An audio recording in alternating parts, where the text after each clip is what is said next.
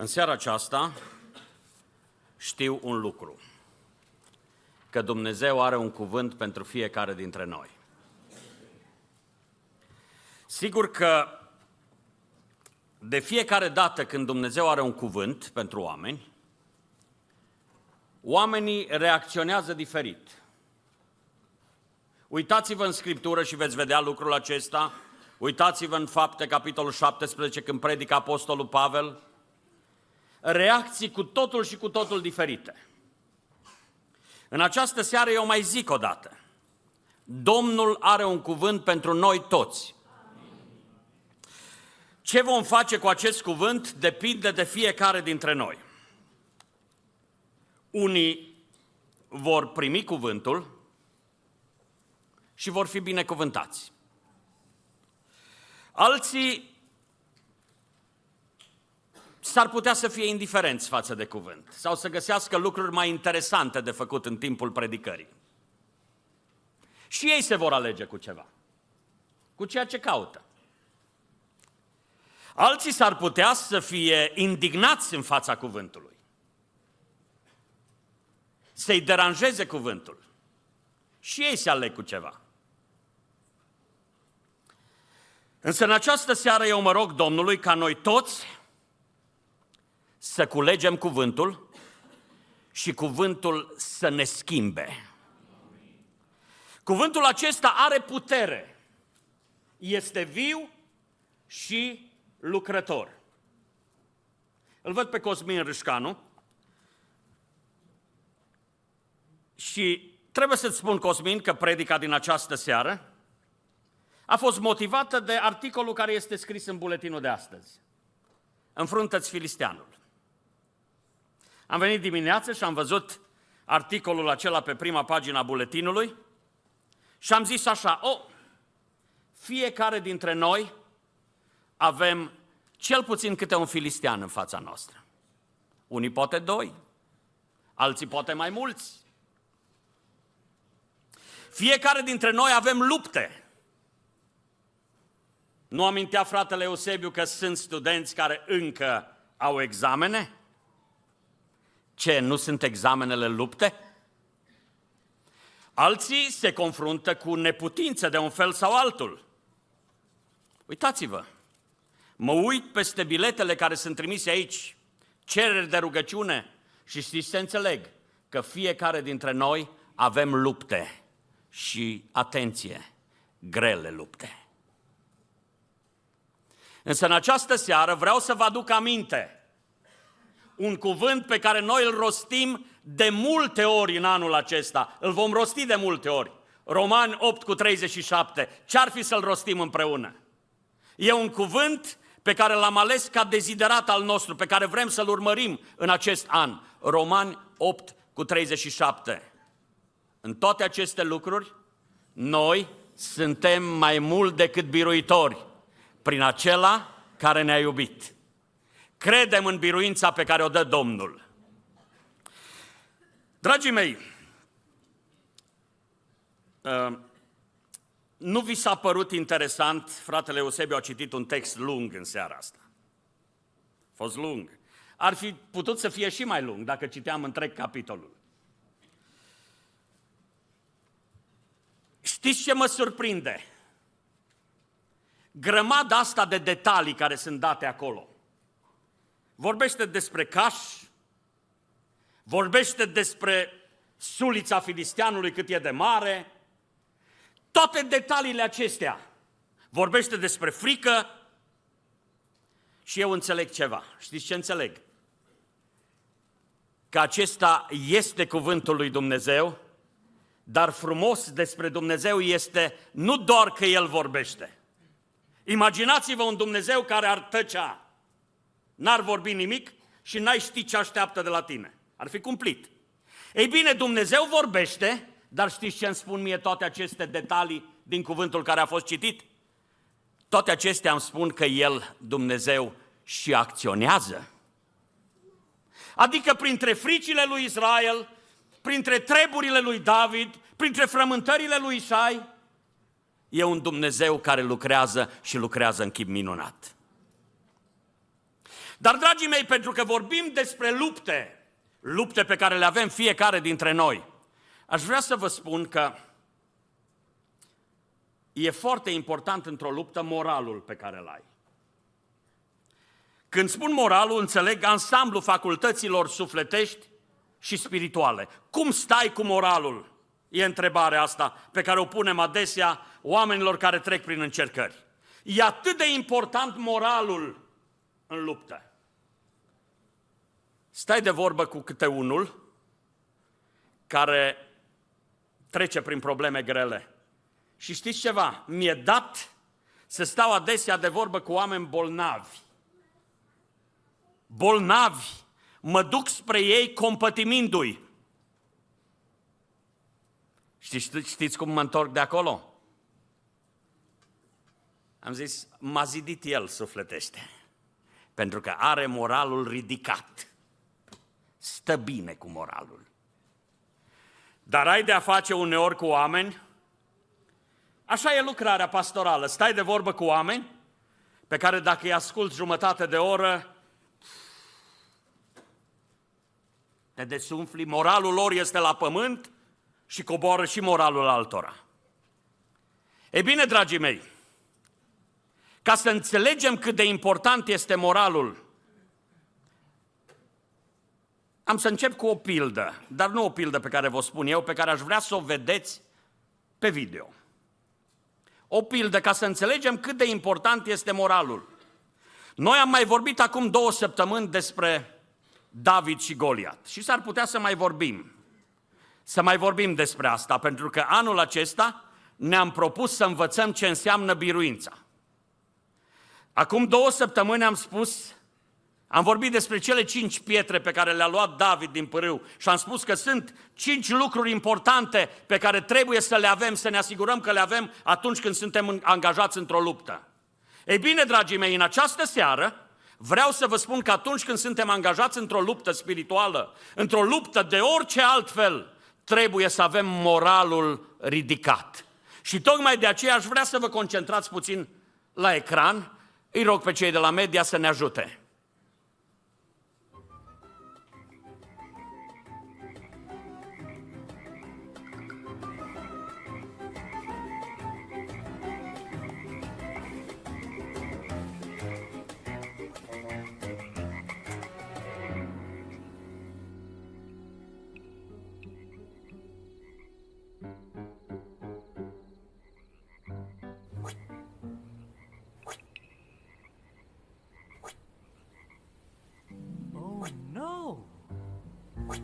Too deep. They'll never make it. No, never. The rain. Uh-oh. No! The rain will fill the hole, and then they can swim out. Stop jumping! We have a plan!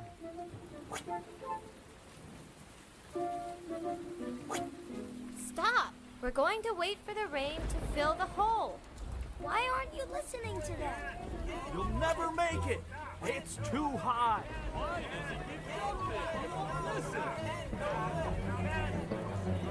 You can't do it. It's too Listen deep. to him. Save your strength. Don't even try. Just stay down.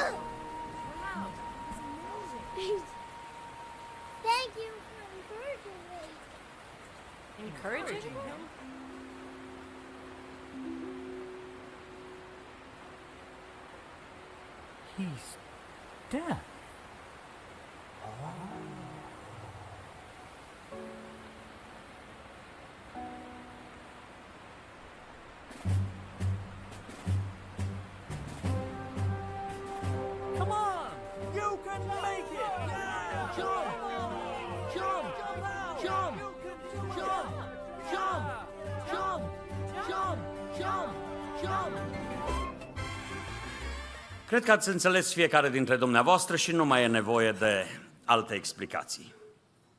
Un lucru care e important de subliniat este că noi toți avem nevoie de încurajare. Ce ziceți? Toți avem nevoie de încurajare. Și atunci când ne întâlnim cu luptele, cu bătăliile vieții, e atât de importantă încurajarea, atât de mult contează ca cineva să te ridice, să-ți ridice moralul. David avea un obicei. Dacă vă uitați la ultimul capitol din 1 Samuel, veți vedea obiceiul lui. Scrie că David s-a îmbărbătat. Dar știți în ce s-a îmbărbătat? În Dumnezeul lui. Dragii mei, ceea ce contează cu adevărat atunci când avem lupte, contează să ne îmbărbătăm, să ne încurajăm. Aceasta ne va ține moralul ridicat și factorul acesta este atât de important, este decisiv în luptele pe care le purtăm. Ca să poți avea moralul ridicat, e nevoie să știi câteva lucruri pe care în această seară aș vrea să le prezentăm aici, să învățăm fiecare dintre noi, pentru că am spus e un cuvânt valabil pentru fiecare dintre noi. Întrebarea este ce vom face cu el. În primul rând, ca să poți să câștigi luptele acestea pe care le ai în viață, trebuie să înveți de la David câteva aspecte care sunt foarte importante. Vă rog să luați în considerare ce era David în fața filisteanului. Un copil, așa zicea filisteanul, așa zice cuvântul despre el. Se uita filisteanul spre el și vedea în el un copil cu păr bălai. Din ăla bun de ciupit de obraz, de mângâiat pe creștet, asta vedea filisteanul în el. Dragii mei, David însă, omul după inima lui Dumnezeu, omul care a petrecut timp cu Dumnezeu, omul care a știut să se îmbărbăteze în Domnul, omul acesta ne învață, dacă vreți, prin Sfântul Cuvânt al lui Dumnezeu, câteva lucruri. Întâi, ca să biruiești, să poți să ai moralul ridicat, trebuie să-ți măsori potențialul și ca să-ți măsori potențialul, să vezi ce poți în lupta care îți stă înainte. Întâi, trebuie să-ți cunoști identitatea. Identitatea este așa de importantă, adică să știi cine ești. Puteți să ziceți toți cuvântul identitate. Să știi cine ești, asta este important, să știi cine ești. Vedeți, istoria aceasta care a fost citită ne pune înainte pe David, pe Goliat, așa zicem noi, David și Goliat. Dar vă rog să-mi permiteți să vă spun, istoria ne pune înainte pe David, pe Saul și pe Goliat. Și în mod intenționat am zis David, Saul și Goliat. Știți de ce? Ca să facem diferența. Cine era Saul? Saul era un rege rebel care l-a pierdut pe Dumnezeu. Omul care nu mai are nimic. Pentru că vreau să spun tare și răspicat astăzi, cine îl pierde pe Dumnezeu nu mai are nimic. Cine pierde bani, cine pierde afaceri și îl mai are pe Dumnezeu are totul. Înțelegem diferența. Saul era omul care l-a pierdut pe Dumnezeu, omul care nu mai avea absolut nimic. Și când nu mai ai nimic, când nu-L mai ai pe Dumnezeu și nu mai ai nimic, stai și te uiți cu ochi speriați la Goliat, la problema care îți stă înainte. Stai cu ochii mari și zici, vai, e îngrozitor, ce am să mă fac? Nu pot să trec peste asta. Și îl vezi pe Saul, omul fără Dumnezeu, speriat, dar speriat, îngrijorat, dar tare îngrijorat, neputincios și fără șanse. În viață toți avem de purtat lupte. Ferice de cei ce au pe Dumnezeu în viața lor. Ceilalți au toate motivele să se sperie, să se teamă, să transpire, să fie îngroziți. Însă cine l are pe Dumnezeu e diferit. Vă rog să vă uitați la David. în pasajul acesta, David nu e soldat, el nu era războinic, el era un fiu trimis de tatăl său ca să ducă ceva la frații lui și era un frate preocupat de frații lui care avea să ducă vești tatălui despre ei. Însă fiți atenți, chiar dacă el nu era soldat, față în față cu provocarea când l-a auzit pe Goliat. Și fiți atenți, Saul știți câte zile l-a auzit pe Goliat? Aruncând amenințarea. Vă mai aduceți aminte câte zile? 40. Imaginați-vă bietul Saul în prima zi, blesteme, înjurături, cuvinte de ocară, cuvinte de hulă la adresa lui Dumnezeu și a poporului. Și Saul stătea și tremura și transpira și zicea, oare ce să facem? E prea mare uriașul acesta. Și David vine prima dată și laude pe Goliat, blestemând pe Dumnezeu și poporul lui Dumnezeu. Și el reacționează cu totul diferit. Ia uitați-vă la versetul 26 din cuvântul care a fost citit, zice așa. David a zis oamenilor de lângă el, ce se va face aceluia care va omorâ pe filisteanul acesta și va lua o cara deasupra lui Israel? Și fiți atenți, cine este filisteanul acesta? Acest netăiat împrejur ca să ocărască oștirea Dumnezeului cel viu? Oștirea cui? A cui era oștirea? Ei, David știa ceva despre identitate. El știa cine este el, știa al cui este poporul acela și acesta i-a ridicat, lucrurile acestea i-au ridicat moralul nespus de mult.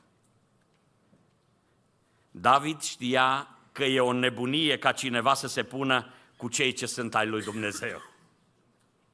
E o nebunie să te pui cu cei ce sunt ai lui. David știa cine este el, David știa că are alături de el pe Dumnezeul cel viu. Frate, soră, dragul meu prieten, ca să-ți vezi potențialul, să-ți poți măsura potențialul, trebuie să știi care este relația ta cu Dumnezeu. Pentru că potențialul tău este strâns legat de relația ta cu Dumnezeu. Strâns legat, direct legat de relația cu Dumnezeu.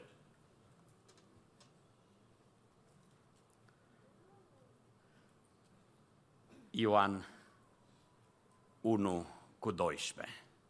Știți ce spune cuvântul acolo? Dar tuturor celor ce l-au primit, le-a dat dreptul să se facă copii ai lui Dumnezeu. Frate și soră, dragul meu prieten, în fața luptelor pe care le duci, în fața luptelor vieții, în fața luptelor cu care te confrunți, aș vrea să nu uiți nicio clipă cine ești tu. Dacă în această seară nu poți să zici sunt copil al lui Dumnezeu, vreau să-ți spun că Biserica Porta Cerului este un loc al înfierii. Aici Dumnezeu a înfiat mulți oameni. Și Dumnezeu te poate înfia și pe tine. E simplu. Tuturor celor ce l-au primit, adică celor ce l-au primit pe Iisus ca Domn în viața lor, l-au primit ca stăpân al vieții lor, tuturor acestora El le-a dat dreptul să se facă copii ai lui Dumnezeu. Dacă nu ai încă această relație cu Dumnezeu de tată, fiu, în această seară te rog din toată inima să nu pleci de aici până nu te asiguri că Dumnezeu e tatăl tău. Când Dumnezeu e tatăl tău, stai cu totul altfel în fața lui Goliat. În timp ce Saul tremură, în timp ce oamenii care nu-L cunosc pe Dumnezeu tremură, David știe al cui este el. Avea Costache Ioanid niște versuri frumoase, o poezie frumoasă. Și ultima strofă din poezia aceasta spune, dar nici eu nu sunt al oricui. Lui îi sunt cunună. Casa mea și cerul lui tot ce avem e una. Dragii mei, relația cu Dumnezeu e atât de importantă. Dacă vrei să-ți vezi potențialul, dacă vrei să-ți măsori potențialul în luptă, Temete dacă nu ești copil al lui Dumnezeu. Tremură dacă nu ești copil al lui Dumnezeu. Dar dacă ești copil al lui Dumnezeu, zici știu cine sunt. Și poate să fie goliat de 10 ori cât mine de mare. Eu știu în cine m-am încrezut. Eu știu în cine mi-am pus nădejdea. Înțelegi cât de important este lucrul acesta în luptele spirituale cu care te confrunți? Dacă Dumnezeu e tatăl tău, dacă ai căpătat înfierea, ascultă-mă bine, nu te teme, ești la luptă. Indiferent care e lupta aceasta, indiferent că goliatul tău, filisteanul tău e o boală, Dumnezeul nostru este mai mare decât orice boală. Dacă filisteanul tău e un necaz de familie, vreau să știi că făcătorul familiei este Dumnezeul nostru. Dacă necazul tău este de ordin financiar, vreau să știi că al Domnului este cerul și pământul. El are toate resursele. De ce să te temi? Măsoară-ți potențialul, dar nu uita cum se măsoară potențialul. Întâi, știind cine ești. Te rog din toată inima, uită-te la identitatea ta. Și dacă nu poți să spui că ești un copil al lui Dumnezeu, te rog din toată inima, nu pleca din locul acesta, că te vei întoarce în mijlocul câmpului de luptă. Te vei duce în lumea care este un câmp de luptă. Și vei tremura și vei fi îngrozit dacă nu ești un copil al lui Dumnezeu. Însă, dragul meu, te rog din toată inima, caută să capeți această identitate de copil al lui Dumnezeu. Dar încă un lucru vreau să remarcăm. Încă un lucru care îl încurajează pe David. E nu doar identitatea lui, ci și perspectiva lui. Puteți să ziceți cuvântul perspectivă. Adică cum se uită el, cum privește el lucrurile. Este uimitoare diferența de perspectivă între cel ce nu-L are pe Dumnezeu și cel ce-L are pe Dumnezeu. Așa o diferență mare este. De ce spun asta? Uitați-vă la Saul. Saul stătea de 40 de zile chinuit de filistean. Stătea și tremura și se ascundea în corturi și nu știa ce să facă 40 de zile la rând. Și bietul Saul se uita înspre vale, îl vedea pe filistean și zicea, Goliat e prea mare ca să-i pot face față. Goliat e prea mare, e uriaș, e prea greu să lupți cu un uriaș ca acesta. E prea mare ca să-l pot birui. Aceasta este perspectiva omului fără Dumnezeu. E logic să se teamă. Cine nu-L are pe Dumnezeu, e logic să se teamă. E logică groaza. E logică deznădejdea în fața problemelor. E logic să fii chinuit timp de 40 de zile la rând. Și să zici, nu se mai gata. Oare până când? Și să ajungă în disperare. Ăsta e omul fără Dumnezeu. Dar uitați-vă la David. Știți ce face David? Vine, se uită din vârful dealului, se uită înspre vale și aude ce se întâmplă în vale, aude strigătele de batjocură, se întorce spre ceilalți oameni și zice, cine-i netăiatul acesta împrejur? Cine e acest netăiat împrejur care îndrăznește să hulească oștirea Dumnezeului cel viu?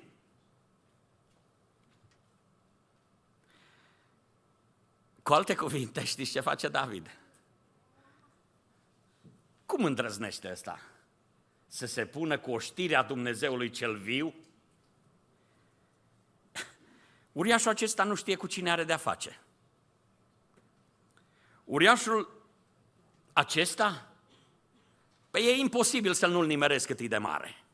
Pe ăsta îl nimeresc sigur. Ca să vezi ce diferență de perspectivă. Dragii mei, vreau să știți că oamenii cu adevărat înțelepți sunt înțelepți pentru că știu să pună întrebări bune. Să nu credeți că înțelepții sunt cei ce găsesc răspunsuri bune sau au răspunsuri bune. Ei știu să pună întrebări bune, pentru că întrebările bune te duc spre răspunsuri bune. Uitați-vă ce face David. Zice, cine este netăiatul acesta împrejur care îndrăznește să o cărască oștirea Dumnezeului cel viu? David și Goliat, istoria aceasta lor stă înaintea noastră cu o grămadă de învățăminte. Vedeți, David știa că Goliat nu-l provoca pe Israel. El știa că Goliat nu este o provocare pentru Israel, ci este o provocare pentru Dumnezeul lui Israel. Asta i-a ridicat moralul, asta l-a făcut să înțeleagă că el poate să biruiască. Când ești provocat de diavolul, ascultă-mă bine, dacă ești copil al lui Dumnezeu, când ești provocat de diavolul, să știi ceva. Știi ce a zis Dumnezeu? Cine se atinge de voi, cine știe? Oh, ce bine știți! Cine se atinge de voi, se atinge de lumina ochilor lui. Îndrăznește cineva să-și pună degetul pe lumina ochilor? Nu, așa e că nu îndrăznim. E foarte fină. Cine se atinge de voi, se atinge de lumina ochilor lui Dumnezeu. Vă imaginați ce spune Domnul? Ei bine, dragii mei, David știa că atunci când diavolul încearcă să se atingă de poporul lui Dumnezeu, de fapt nu face decât să-și caute necaz. Când Goliat se atinge de poporul lui Dumnezeu și jignește pe poporul lui Dumnezeu și hulește pe poporul lui Dumnezeu, el știe că de fapt își face de lucru cu Dumnezeu. Frate, soră, vă spun vouă care aveți identitate de copii ai lui Dumnezeu, când diavolul vă dă bătăi de cap, vreau să știți că lupta voastră nu e a voastră, e lupta lui tata. Înțelegi tu? Este lupta tatălui, pentru că tatălui îi pasă de copiii lui.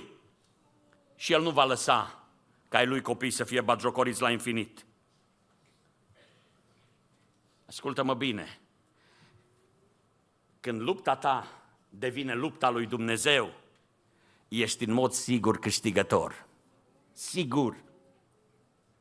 Ia gândiți-vă dumneavoastră, faceți o incursiune în istorie și uitați-vă cum diavolul a luptat împotriva credinței în Dumnezeu, credinței în Hristos. Știți ce au făcut? Au zis, terminăm cu acești credincioși. I-au luat și i-au aruncat la fiare. I-au luat și i-au ars pe ruguri, i-au luat și i-au răstignit. Și scria un apologet creștin, Tertulian, scria așa, sângele martirilor e sămânța creștinilor. Știți ce înseamnă asta? De vrei să te lupți cu cel ce a dat credința, ai o problemă mare. S-au luptat să distrugă credința în Hristos. Uitați-vă cât de plină este biserica. Și așa sunt pline multe alte biserici. Și peste tot în lumea aceasta sunt credincioși. S-au luptat împotriva credinței în Hristos. Hristos trăiește. Hristos rămâne pe scaunul lui de domnie. Și toate eforturile Goliatului, a diavolului, s-au dovedit a fi zadarnice. Pentru că luptele noastre nu sunt luptele noastre, sunt luptele lui Dumnezeu. S-au luptat împotriva Bibliei.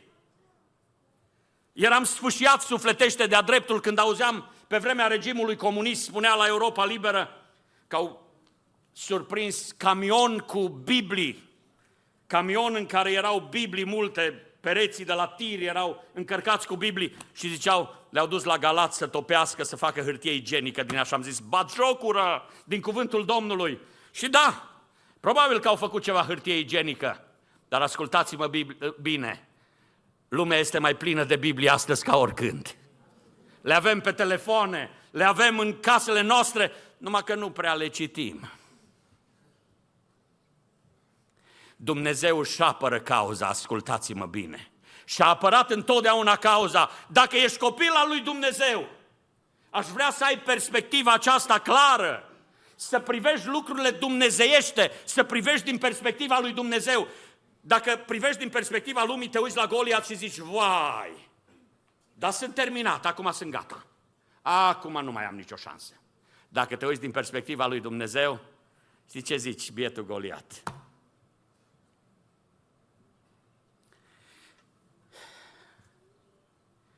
Măsoară-ți potențialul uitându-te la identitatea ta, verificându-ți perspectiva și apoi mai e important un lucru, decizia. Adică să știi cum să acționezi. Decizie, puteți să ziceți toți. Să știi cum să acționezi. Asta trebuie să hotărăști cum să acționezi. Este interesant că David, atunci când este ofensat Dumnezeu și poporul lui Dumnezeu, de fapt se simte ofensat el însuși. Nu rabdă David, dar imaginați-vă, erau atâția izraeliți pe dealuri, pe munții aceia, era plin de izraeliți care stăteau și ascultau înjurăturile lui Goliat, ascultau blestemele lui Goliat, adresate lui Dumnezeu și oștirii lui Dumnezeu și stăteau și se ascundeau printre tufișuri. Și vine David și zice așa ceva, nu se poate.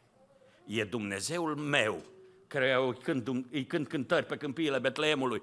Nu se poate ca Dumnezeu să fie ofensat și eu să nu fiu ofensat. Și David, de-a dreptul tulburat de ceea ce făcea filisteanul acesta, a zis, cine este netăiatul acesta împrejur că își permite lucrurile acestea? Frați și surori, cine este al lui Dumnezeu nu poate sta cu mâinile încrucișate când Dumnezeu este batjocorit. Atenție! Nu poate să stea liniștit când cineva lângă el îl înjură pe Dumnezeu, să nu-i atragă măcar atenția și să-i zică, Domnule, Domnule, cereți iertare de la Dumnezeu și pocăiește-te.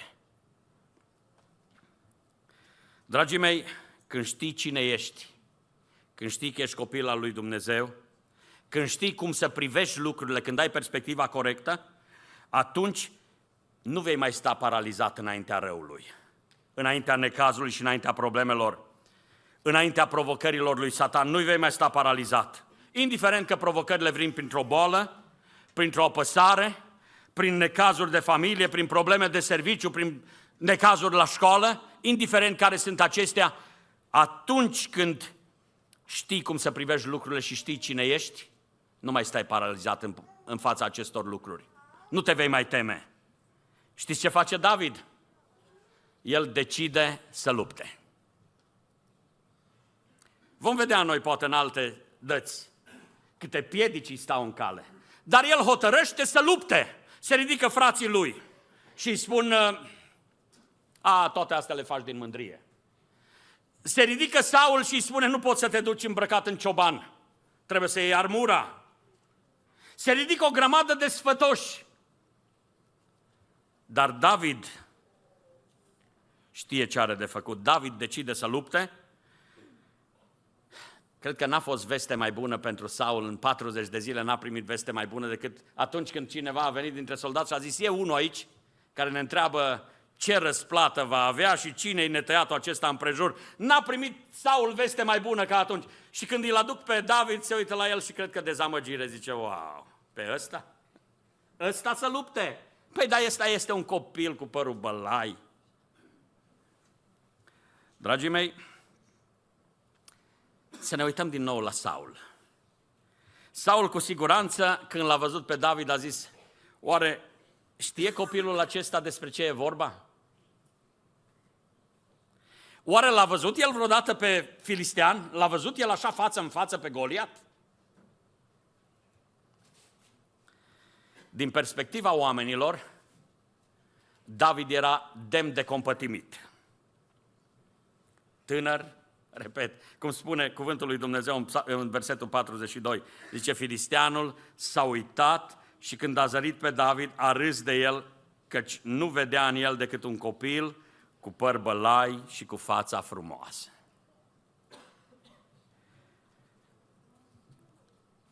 Uitați-vă care e perspectiva omenească în fața acestei decizii. Oamenii îl compătimesc, inclusiv inclusiv Goliat, știți ce îi spune? Tu vii la mine cu toiege? Ca la un câine? Tu așa știi să vii în fața mea? Ca la un câine? Asta e perspectiva omului. Credea că e disprețuitor să vină cineva la el în felul acesta, la marele Goliat, atât de sumar înarmat, doar cu un toiac și cu o praștie.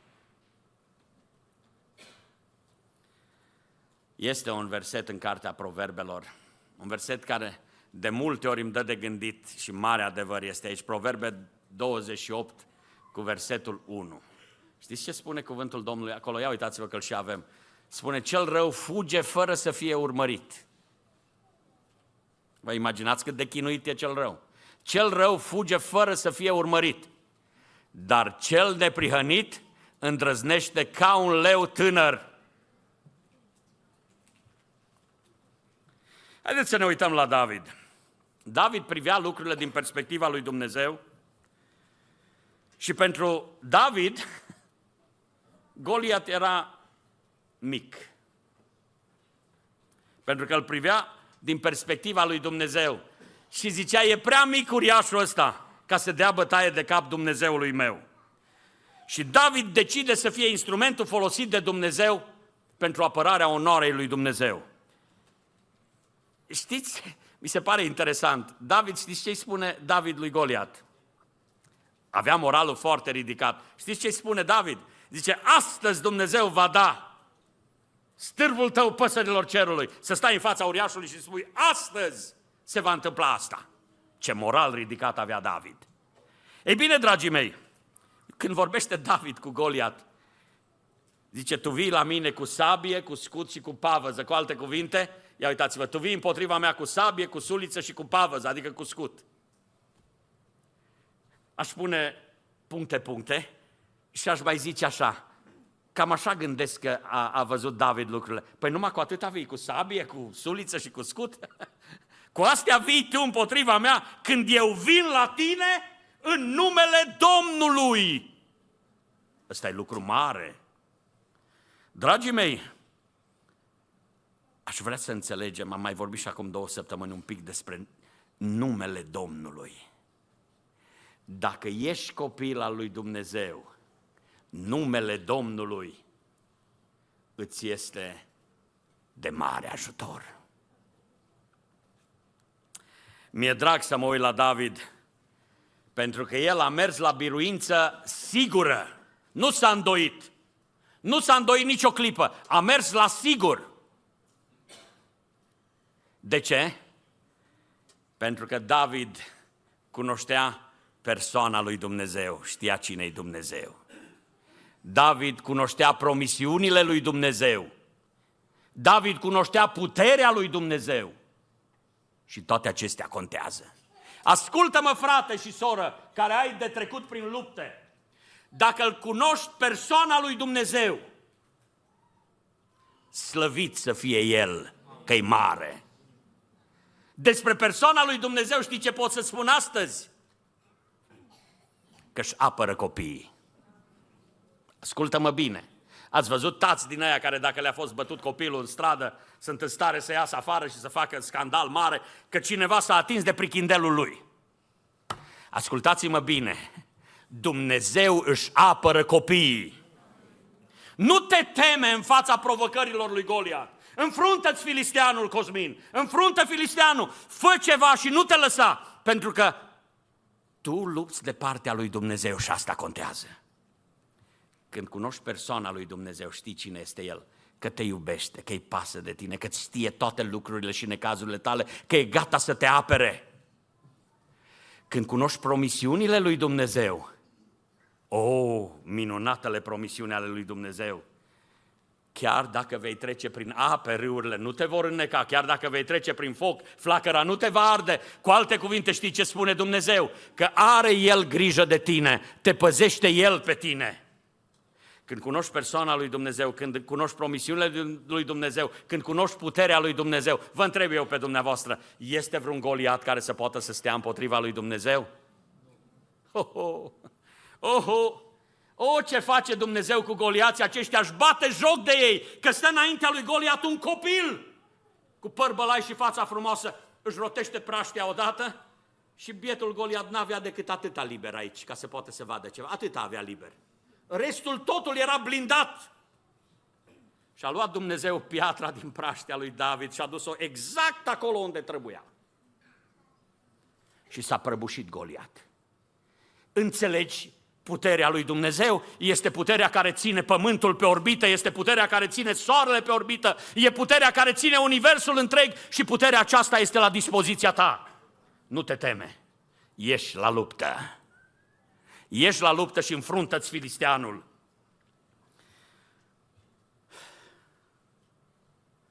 Să-ți cunoști identitatea, să ai perspectiva corectă și apoi să iei decizia cea bună, să știi cum să acționezi. Haideți să ne întoarcem la noi.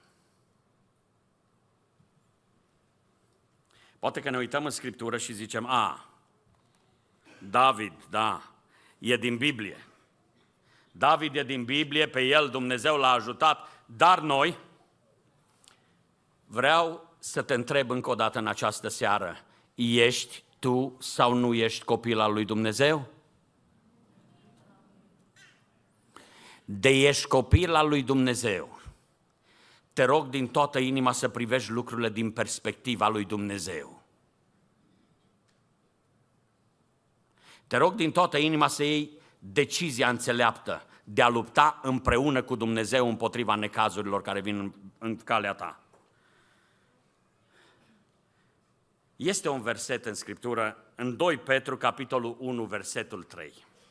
Tare aș vrea să citim împreună acest cuvânt, să-l avem un pic pe ecran. Haideți să-l citim toți.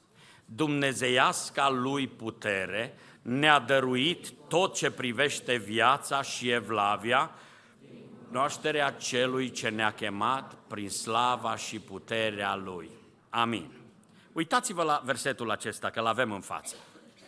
Dumnezeiasca lui putere ne-a dăruit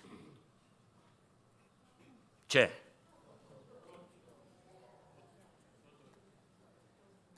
Tot. Ce asta? E o promisiune? E împlinită deja. Alo, știți cum zice? Dumnezeiasca lui putere ne-a dăruit trecut Dumnezeiasca lui putere ne-a dăruit tot ce privește viața și evlavia. Poate va zice cineva, a, tot ce privește viața veșnică, viața viitoare.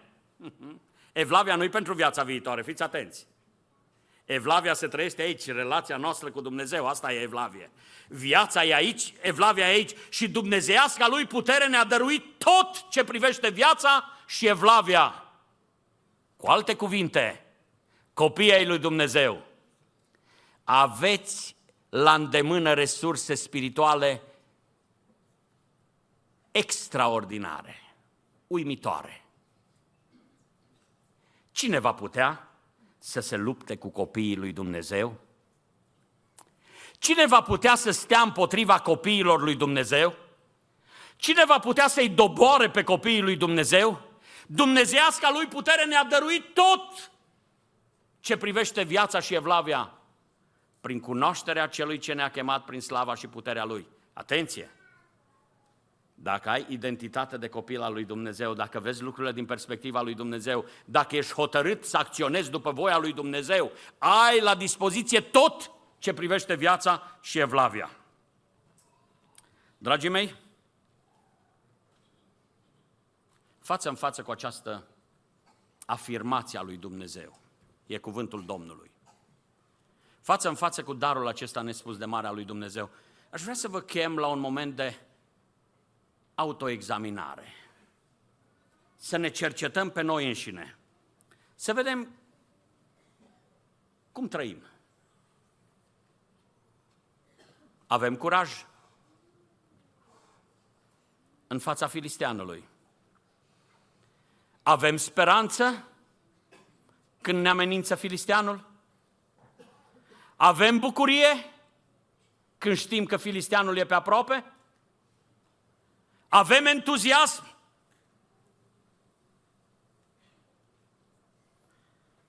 Dacă le avem pe acestea, suntem copii ai lui Dumnezeu și trăim la înălțimea chemării lui Dumnezeu. Sau să ne verificăm și să vedem, avem cumva frică? Avem cumva deznădejde în fața filisteanului? Avem cumva întristare în fața filisteanului? Avem apatie? Să ne autoexaminăm. Frate și soră, nu uita cine ești. Dragul meu prieten, dacă nu ești încă copil al lui Dumnezeu, să nu pleci de aici până nu te asiguri că ești și tu copilul lui Dumnezeu. Luptele din viață sunt grele, goliații sunt enormi, dar cine îl are pe Dumnezeu, cine umblă mână în mână cu Dumnezeu, omul acela are asigurată biruința. Aș vrea să vă chem la un moment de autoexaminare, să stăm ridicați și să cântăm. Să stăm ridicați într-un moment de închinare înaintea lui Dumnezeu. Avem nevoie de un moral ridicat în luptele vieții. Avem nevoie să ne măsurăm potențialul. Și vreau să știi, dacă ești copil al lui Dumnezeu, dacă privești din perspectiva lui Dumnezeu, dacă hotărăști să lupți împreună cu Dumnezeu, de partea lui Dumnezeu, tu ești sortit biruinței. Dacă nu, dacă nu ești copil al lui Dumnezeu, cercetează-te în această seară și spune-i Domnului, Doamne, nu mă lăsa, ci ajută-mă să intru în familia Ta.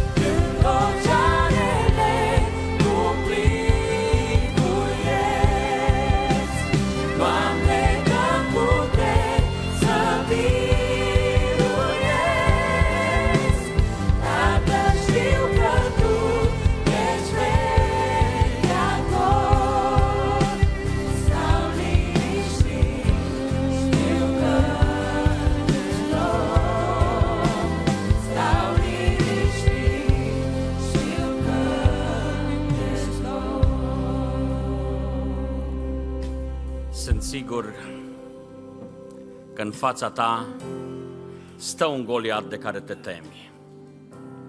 Sunt sigur că sunt valuri care se rostogolesc împotriva ta și ești tentat să-ți fie frică. Dragul meu, în această seară vreau să-ți aduc aminte. Dacă ești copil al lui Dumnezeu, Dumnezeu este de partea ta. Și fie valul cât va fi de mare, când Dumnezeu este de partea ta, când El este Tatăl tău, tu ai garanția că El de- te ține de mână și nu va lăsa să-ți lovești piciorul de vreo piatră. Așa știe să păzească Dumnezeu. Au fost în Babilonul de altă dată trei tineri care au stat de partea lui Dumnezeu. Li s-a arătat un cuptor aprins și le-a spus împăratul vremii, le-a spus, dacă nu vă închinați, dacă nu vă compromiteți, veți fi aruncați în cuptorul acela. Știți ce e uimitor? Nu s-au temut. Au zis, împărate, Chiar dacă Dumnezeul nostru nu ne va scăpa, dar noi știm cine e Dumnezeu. Chiar dacă nu ne va scăpa, noi tot nu ne compromitem. Noi rămânem fideli lui Dumnezeu.